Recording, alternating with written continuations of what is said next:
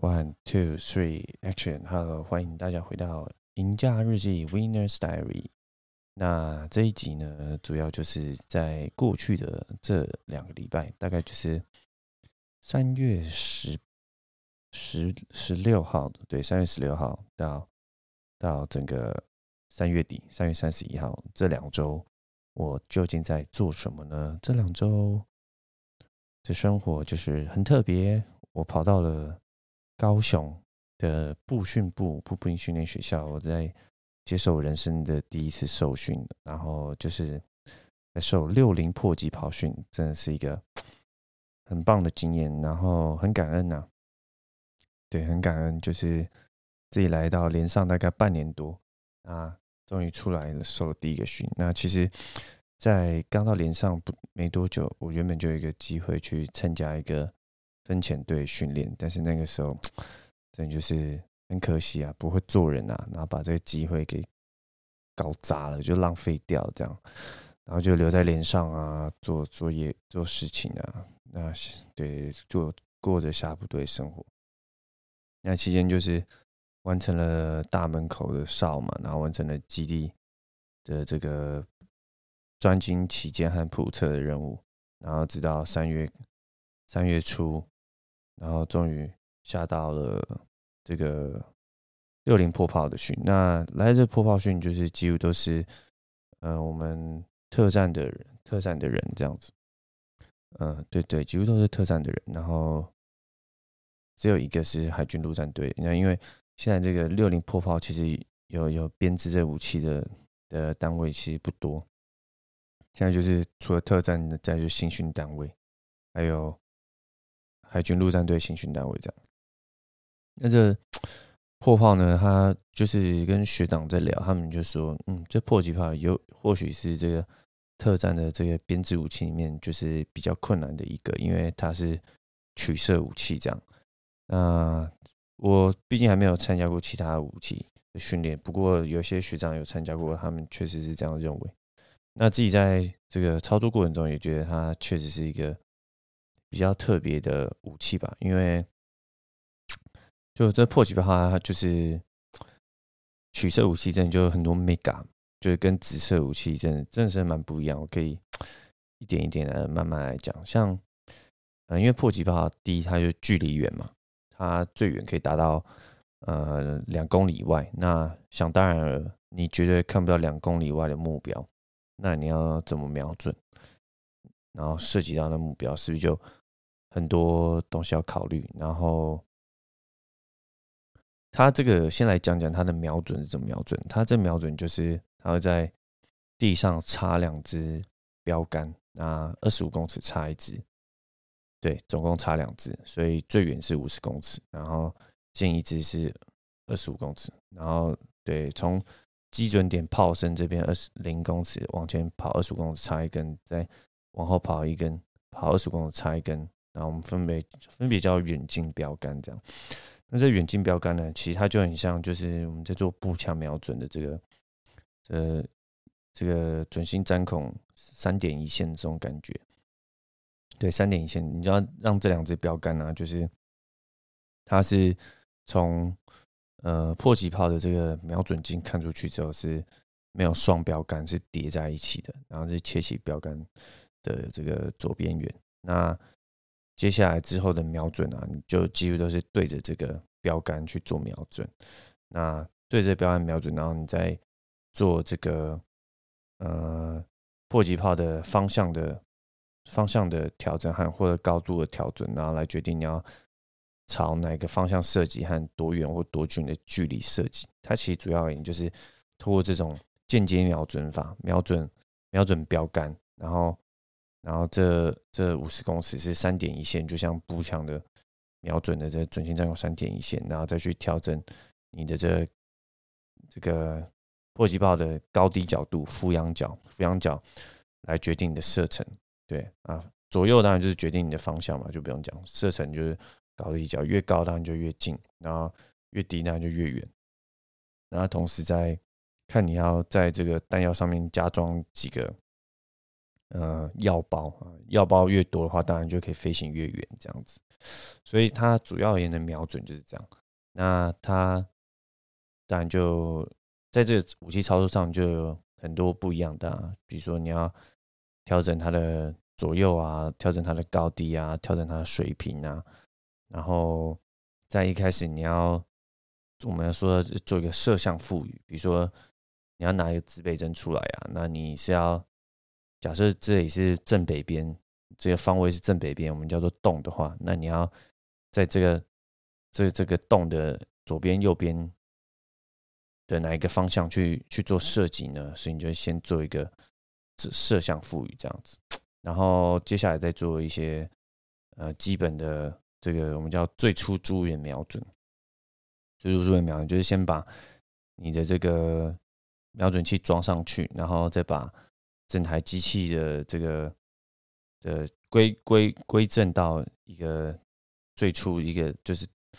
对最初的一个零的一个地方，这样。那我们它的零就是它方向是零，然后角度是六十五度，就是零。那然后同时它方向跟角度它都各会有一个水平气泡和高低气泡，你就是要让这些气泡就是就是居中这样。那在做这些这些科目的时候，它都是会有限时的。所以就是就会会有时间压力，然后你就要不停练，不停练，不停练。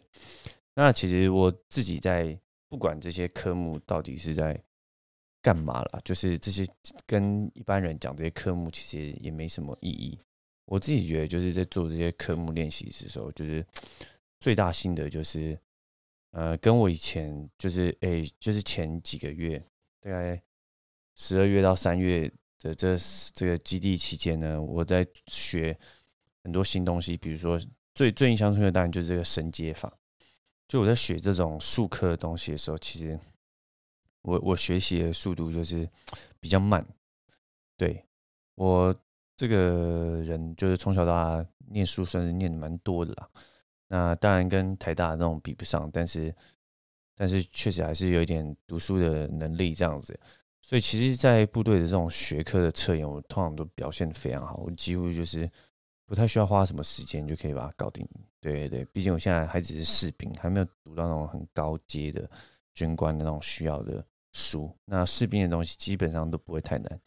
主要都是着重在就是战战术、战绩、战绩上的东西这样。所以要读的书当然有，但是绝对不多。然后即使有，也不会出的太难，因为。对嘛？第一，部队的人读书的人不多，然后第二，你确实也不需要那么难，你把大家考试也不是重点，这种重点就是战绩要会这样。那战绩的东西，就像我我讲的，就是武器的操作啊、升级的操作这种东西，我学习速度就比较慢，因为我可能有自己的那种学学习的逻辑这样，然后我很需要就是大量的个人的时间去做单一的练习。然后我在这练习中我会慢慢建立自己的这个系统学习的系统，然后在脑海中建立一系列的心智模型，然后让我知道哦，我反正就是我是一个有自己学习步骤的人，然后我需要建立起自己的学习步骤，我才可以把这件这样事情牢牢的记住，然后不会忘记。那在建立这个过程中啊，就需要比别人一般长的时间，就。很多可能其他人他们就是看一次再摸一次，他们就哎就可以上手，他们就动手做能力还蛮强的，用身体去学习。那我觉得我自己比较是用，就是呃，也不是说别人不用脑袋，但就是我学习的方式很很很明显，我感觉到别人跟别人不一样，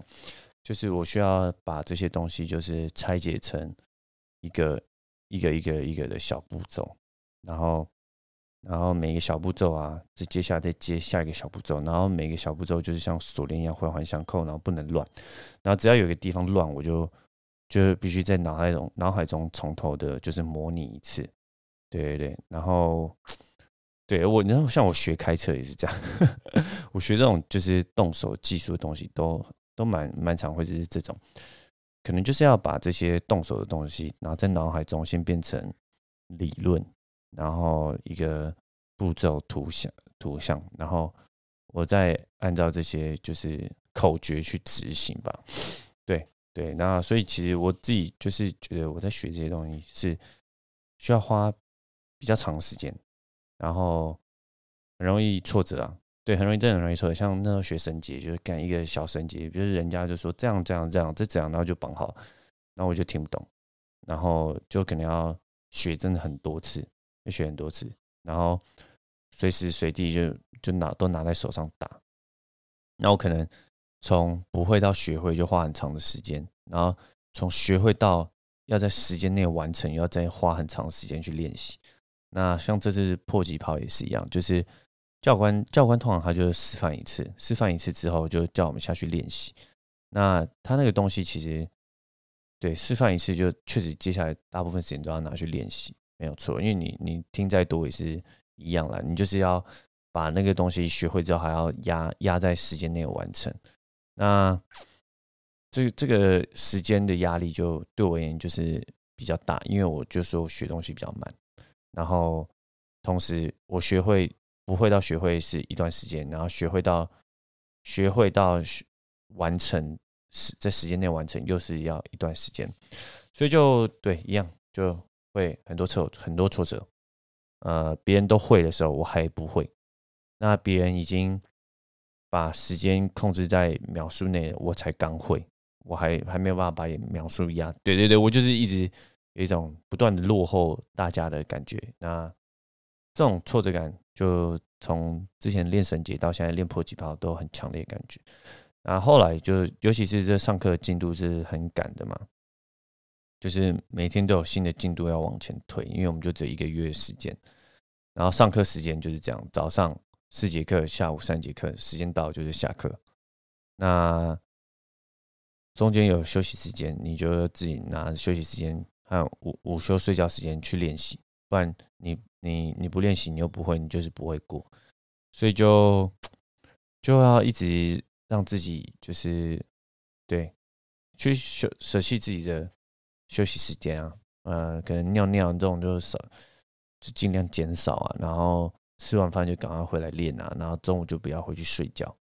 那我记得就是一开始在一开始教那个摄像腹语的时候，就他是拿指北针，然后然后指北针它有一个瞄准瞄准孔，这样，然后从这指北针瞄准孔看出去，你要让两根标杆插起在，就是插在一起，呃，插叠在一起啊，就是看出去不会双标杆，远近标杆看出去不会两根就是没有三点对线。那这时候我我一开始在瞄的，就感觉觉瞄眼睛很累，就很撇眼。那其实大部分大家都有这问题，那就觉得我一直瞄不到这样，然后找不到找不到怎么瞄到的方式这样。对对对，那其实就是就是 you gonna suck，你要就是烂一阵子，然后在烂一阵子的这些经验中，你要慢慢找到，就是在这个烂的这个。过程中是很黑暗的，那你要在这黑暗过程中慢慢找到光明，找到哦，哎，我我不知道为什么这样，我好像有瞄到的感觉，然后再从这一一点点小光明光明不断摸索出去，直到哦，你好像有一个完全的掌握，因为 这种东西就是你再怎么听别人解释，你还是要自己实际去做，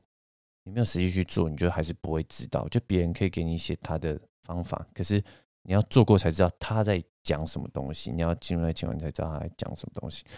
那那个时候就是做摄像赋予啊，他就是要两人一组，然后在一分钟内完成插插完两只标杆，然后要确定你的这个方位是正确的，不要跟你说动两动，然后就弄到要动动，哎，这样那不对。然后两只标杆要切齐，看出去不能就是只只。只能够有一支标杆，然后要同时那个瞄准，自备在那个瞄准线要压住这个标杆，然后不能有双标杆，同时又要在时间内完成。然后这件事情又不是你自己一个人完成，你要跟你的队友合力，就是一个人冲出去插标杆，然后另外一个人瞄准指挥，所以就是两个人轮流练习啊。然后在一分钟内完成，你就要一直跑，一直跑，一直跑，确实就很累。然后一开始大家都做不到啊，然后就会很灰心啊。然后后来没过多久就测验啊，然后虽然只是一个小考，但就 蛮多人没过了。那我我也没过，反正第一次测就是我们五十三个人，但就大概是一半人没过。然后后来还有再补测一次，我还是没有过，所以就很灰心呐。然后后来在做那个助人瞄准，我也是就是看，真的不知道老师在说，教官到底在说什么。然后就花就就练的时候也不知道自己有没有练对，然后都要问同学说：“哎，同学我这样有没有做对？”这样。那但就是，但后来就其实真的就是不要被这些挫折打败，因为我真的就会想到我以前当。也不是以前当，就以前受那个散训的时候，我真的也是花很长的时间才通过这散训。因为像我同弟他们是五周就结训，我是七周。为什么？因为我考考考考试的时候，就是跳伞前，他有一个有一个合格签证啊，就你要做品鉴。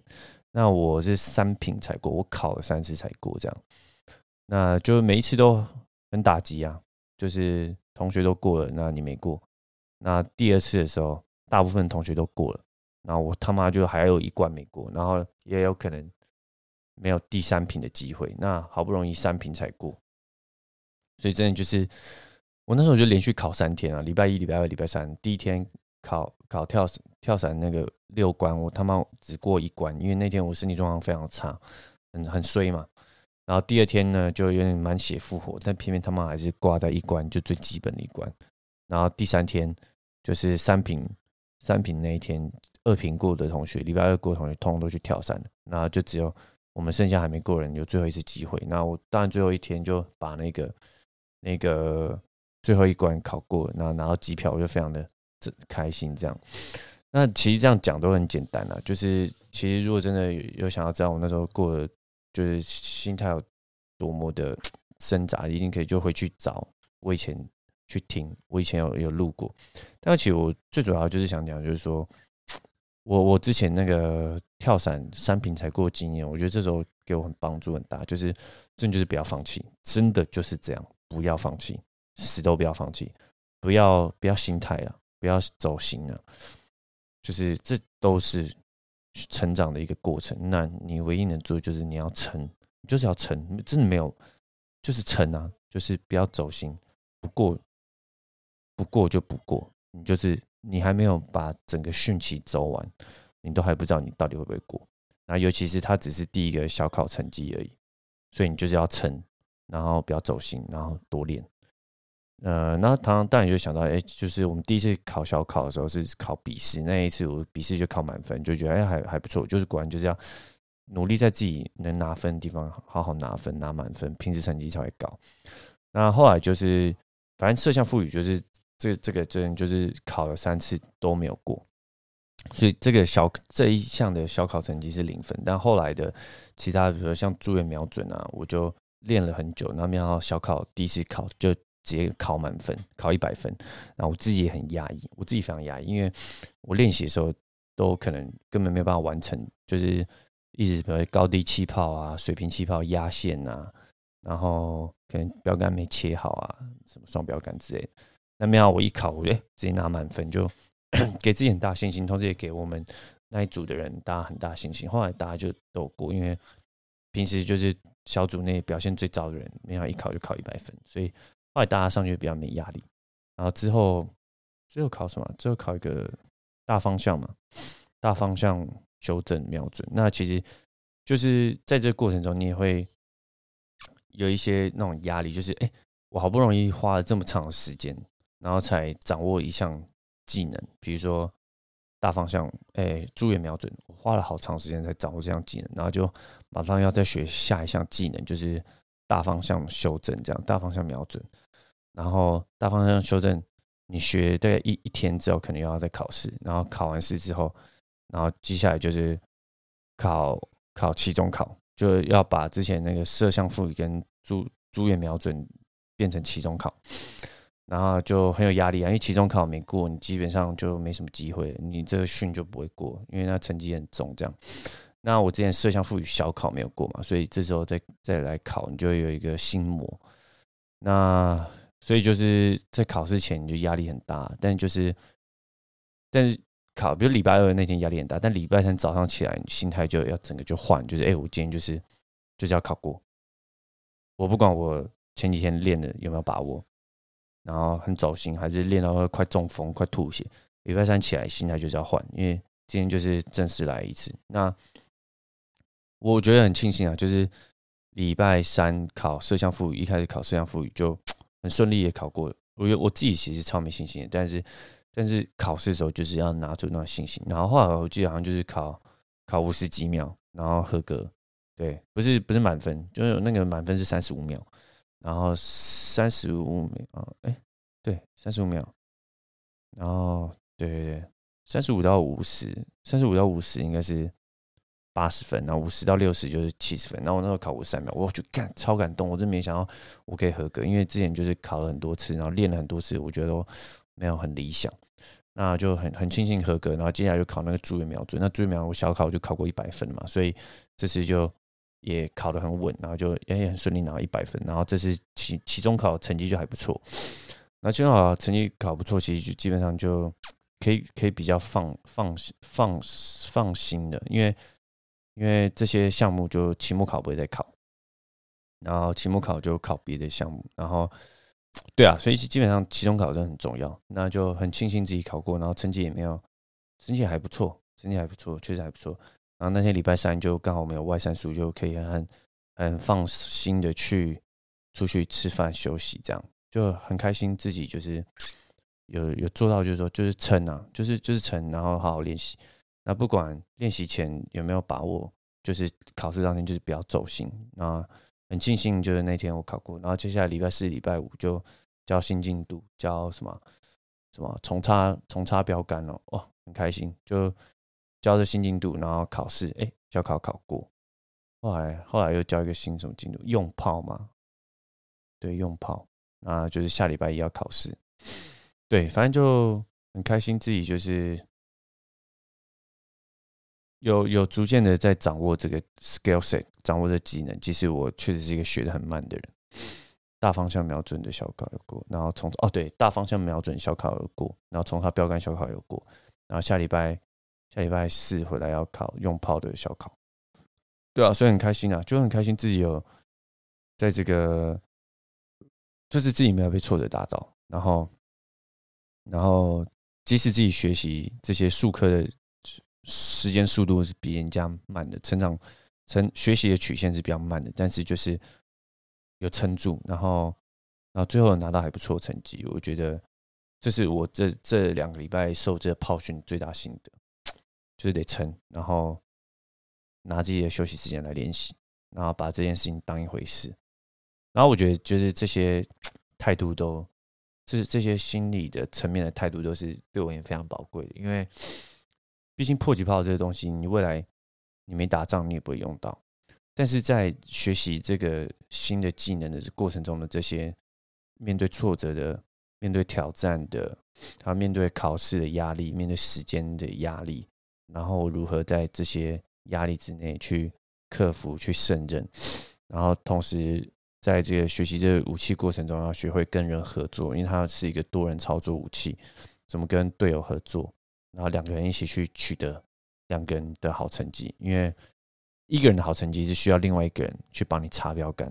所以对，